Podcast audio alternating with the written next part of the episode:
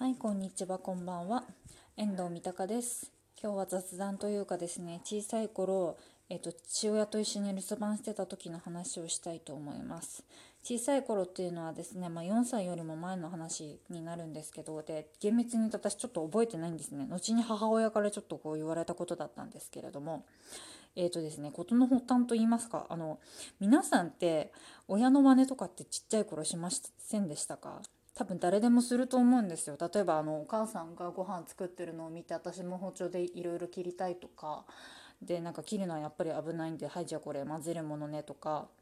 あとなんだろうハンバーグこねようねみたいな。なんか混ぜることしか言ってないんですけど。まあそんな感じで、まあ、ちっちゃい頃って皆さん親の真似とかをよくすると思うんですけど。じゃあ母親がもっと美容師で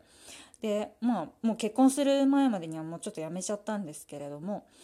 まあ円満に辞めてったってことでもっと職場とかによく遊びに連れてかれててでまあ髪の毛切るところとかよく見てたんですけれどもまあそういうか、まあ、ようなその生活してたしてたんですけれども、まあ、ある日ですね、まあ、小さい頃ちょっとお留守番するって話になって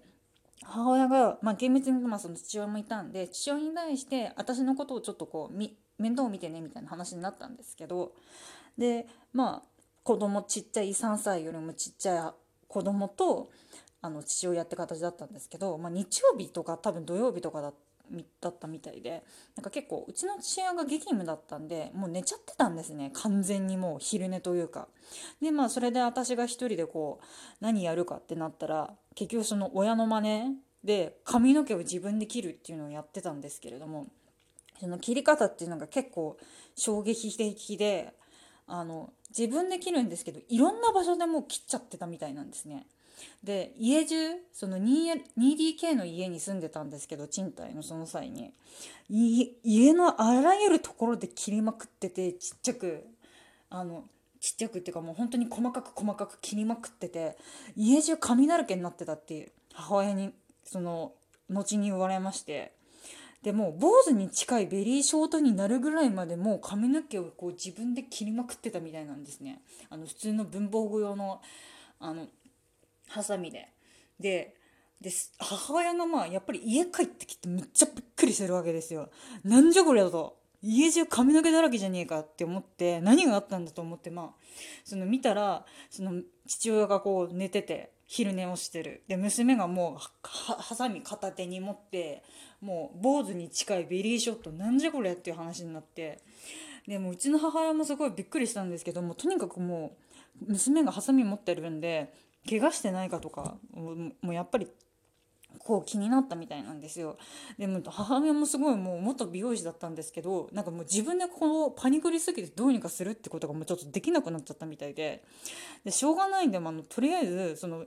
近所の近所っていうかその元職場ではなく母親のもっと職場じゃなくて全然違う美容師さんのところににもう連れてったみたいなんですね。私の方をもうベリーショートもう坊主に近いベリーショートだからどうしていいのか分かんないからっていうことで。でまあ、美容師さんに、まあ、どうにかこうちょっとこう体勢整えるぐらいまでには髪の毛ちょっと直してもらったんですけどもなんか美容その美容師さん曰くとりあえずそのハサミを持って家中髪の毛だらけになるまで持ってて怪我しなくてとりあえず良かったですねっていう。まあ、怪我はしなくてよかったけど家中髪の毛ならしだしなんかもうベリーショートにベリーショート坊主に近いベリーショートだしなんでこれっていう感じで